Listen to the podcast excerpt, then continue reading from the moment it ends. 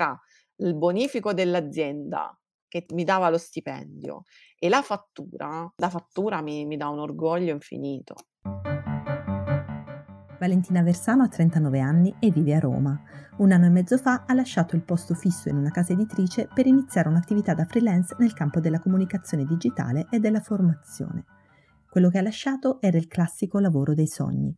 Lo aveva trovato verso i 30 anni, dopo una laurea in scienze della comunicazione e dopo una prima esperienza in un magazine digitale. La casa editrice gli aveva offerto un contratto di apprendistato di 1000 euro al mese per gestire la comunicazione sul web. Mi sembravano tantissimi soldi. Poi però nel tempo eh, non è che ci sono stati tantissimi scatti economici. Dal passaggio al tempo indeterminato sì, siamo passati da 1000 a 1300 euro, ma io lavoravo in un'azienda dove non avevo buoni pasto, non avevo straordinari pagati, cioè non so quanti taxi ho pagato io. E questa cosa però mi è andata benissimo per tantissimo tempo perché facevo qualcosa che amavo. Però il fare qualcosa che amavo a un certo punto m'ha un po' fregato. Ti sentivi talmente privilegiata e fortunata a stare in questo contesto e dici vabbè dai prendo due soldi, beh, va bene così. Ciao, io mi chiamo Annalisa Monfreda e questo è Rame, un podcast in cui mi concedo, finalmente, le conversazioni sui soldi e sulla vita che avrei sempre voluto avere. Abbiamo lasciato Valentina che a 30 anni ha trovato il suo lavoro dei sogni. Intanto però il tempo passa, la vita di Valentina cambia e cambiano anche i suoi desideri. Nel giugno del 2018 partorisce la sua prima figlia, un parto difficile, prematuro, dopo il quale decide di prendersi un anno di maternità. Per la prima volta scende dalla ruota e si guarda da fuori. I primi taccuini, dove appunta di voler cambiare lavoro, risalgono a quel periodo.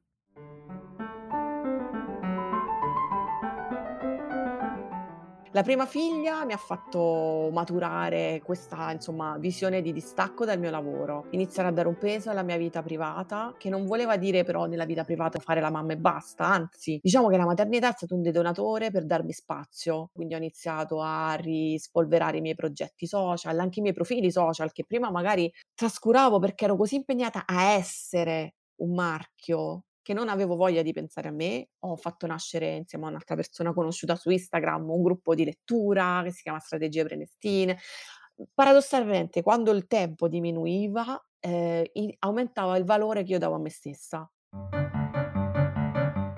Tornata al lavoro, Valentina chiede il part-time per conciliare la vita familiare con una vita lavorativa che fino a quel momento le aveva assorbito sabati, domeniche e festività mi è stata proposta una riduzione dello stipendio eh, del 30% e io pensavo che fosse l'unica opzione possibile, quindi ho detto ok, in realtà la mia professionalità era la stessa, anzi era aumentata, erano quasi dieci anni che, che lavoravo lì, non sapevo in quel momento che non era una questione di ore, ma di capacità di professionalità, cioè mi sembrava di impiegare il mio tempo in modo sbagliato, per pochi soldi.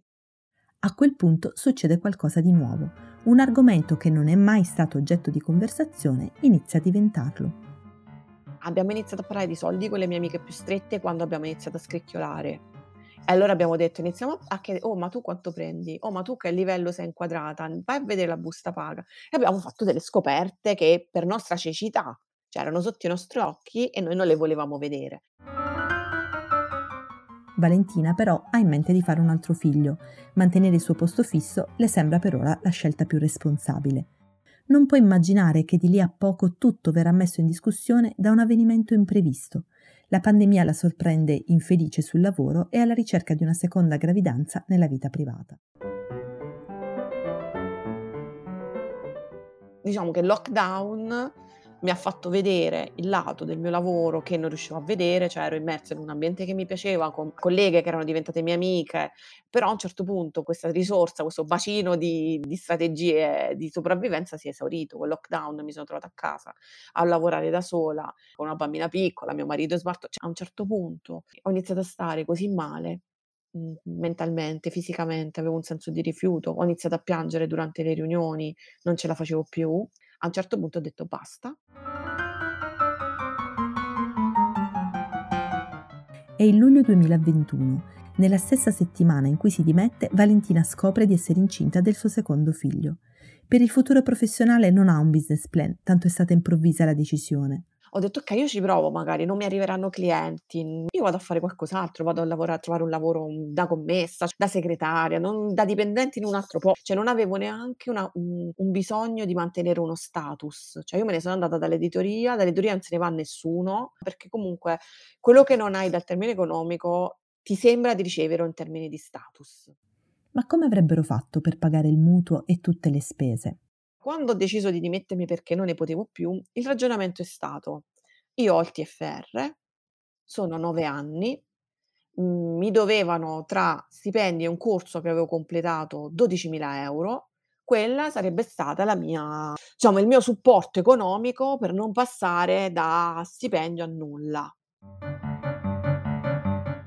Suo marito Andrea fa l'ingegnere, lavora in un'azienda di informatica, ha sempre guadagnato più di lei, soprattutto è riuscito ad avere una crescita continua nel tempo, sia cambiando azienda sia con promozioni a ruoli di responsabilità. Per molto tempo non ho proprio ragionato sugli scatti di anzianità, sapere interpretare bene la busta paga, capire che devi crescere economicamente. Non mi sentivo schiacciata rispetto a mio marito perché ero in un ambiente dove tutti vengono pagati poco. Grazie alla cultura tradizionale dei buoni fruttiferi postali, Valentina e Andrea hanno un piccolo fondo di emergenza a cui sono ricorsi, per esempio, quando hanno subito il furto dell'auto, ma di risparmi sul conto non ce ne sono. Non siamo mai stati dei grandi risparmiatori. Con i nostri stipendi non abbiamo mai chissà messo quanti soldi da parte. Cioè siamo anche abituati a a stare insomma: "Oddio ci deve entrare lo stipendio, manca poco, tra un po' arriva", quindi andare un po' traballanti, cercando di stare attenti però non rinunciando a niente. Non c'è dubbio, per vivere a Roma con due bambini, pagare il mutuo, fare qualche viaggetto e coltivare le loro passioni, la lettura e il cibo, Valentina e Andrea hanno bisogno di due stipendi. Eppure, quando Valentina lascia il lavoro, il commento che sente più spesso è stupefacente. I miei genitori, persone che lavoravano con me, i miei capi, invece m'hanno detto: "Vedi, se hai fatto così vuol dire che Andrea guadagna bene". Quando mi sono dimessa ho anche detto che andavo via perché sapevo di non poter crescere professionalmente ed economicamente. Però intorno a me c'è stato questo questo paternalismo, anche questo patriarcato proprio espresso all'ennesima potenza. È il caso di fare un salto indietro nel tempo. Valentina è nata a Benevento da un papà imprenditore e una mamma dipendente pubblica. A casa mia c'è sempre stato il mito del posto fisso, nonostante mio padre fosse, diciamo, fatto da sé. Io vengo da una cultura meridionale dove le famiglie sistemano i figli i miei genitori non volevano trovarci un'occupazione, però volevano che noi fossimo sistemati. Suo padre era il secondo di sette figli. Il fratello grande era stato avviato alla professione di medico e lui, primo maschio utile, fin da bambino aveva aiutato il padre nel suo negozio di bilance. Questo modello ce l'ha voluto risparmiare, forse anche troppo. Entrambi i miei genitori eh, non volevano che noi facessimo dei, dei lavoretti, fino a che studiati ci pensiamo noi. Valentina, un po' per questa sua giovinezza privilegiata, come la definisce lei stessa, e un po' perché è entrata nel mondo del lavoro da dipendente, non aveva mai ragionato sul valore economico dei suoi studi, delle sue esperienze, del suo aggiornamento.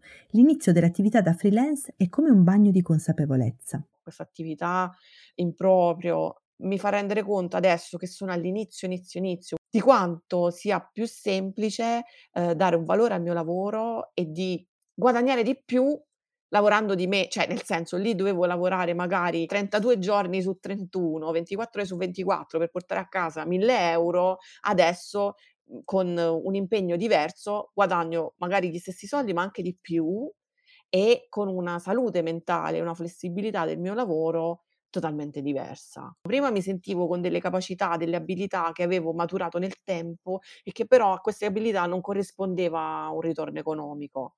Adesso questa barriera, diciamo, si è abbattuta, ci sto ancora lavorando perché sono all'inizio, ancora ho un ho un problema a de a fare preventivi, a dire: "Oddio, ma questa cosa mi faccio dare questi soldi, oddio, ma lo saprò fare?" Uhm, però mi sembra di aver fatto uno scatto innanzitutto mentale.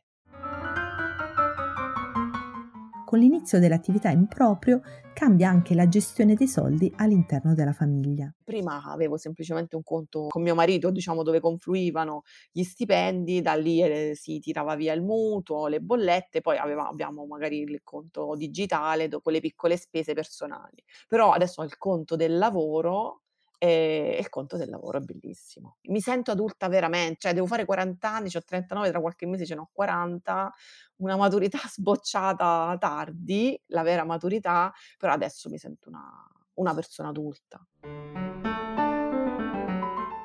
C'è un pericolo insito nella dinamica nuova che si è creata tra Valentina e Andrea, lei professionista freelance, lui dipendente in carriera.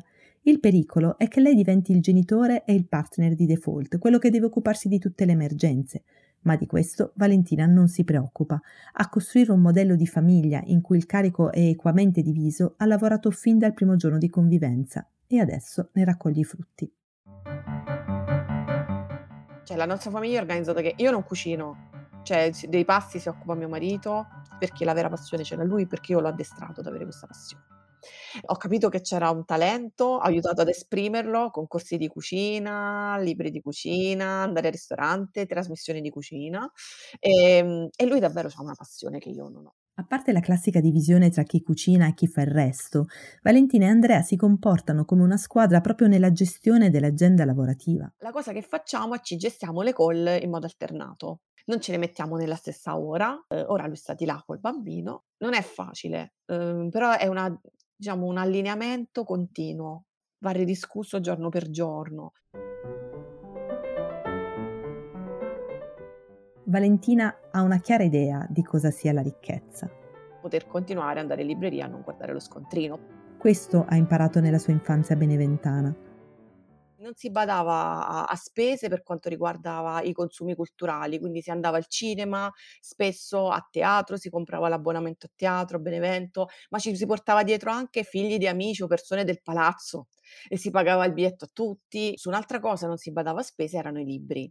Io sono cresciuta in mezzo ai libri, mi portavano in libreria, comprati quello che vuoi. La scelta di lasciare il posto fisso per ora non ha intaccato nemmeno un po' la ricchezza di Valentina. Finché non dovrà rinunciare all'acquisto di un libro, Valentina sarà una persona straordinariamente ricca. Sono un po' il grande Gatsby e ci sono delle cose dove non mi sembra, non ho la percezione di spendere tanti soldi. Sono soldi benedetti.